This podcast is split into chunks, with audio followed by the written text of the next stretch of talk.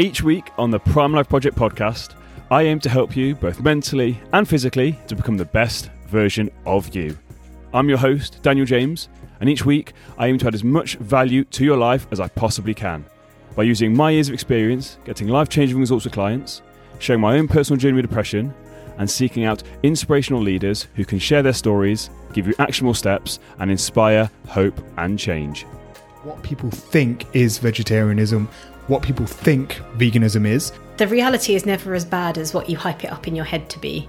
Our first instinct, what we want to do is we want to push them away. I don't want to feel like this. I don't want this feeling. I don't want these thoughts. You will succeed if you keep pushing yourself to get better. The one question, this is a great start point for people, the one question to avoid speaking absolutely, but thinking is Tune in every Tuesday morning and follow for free on Spotify.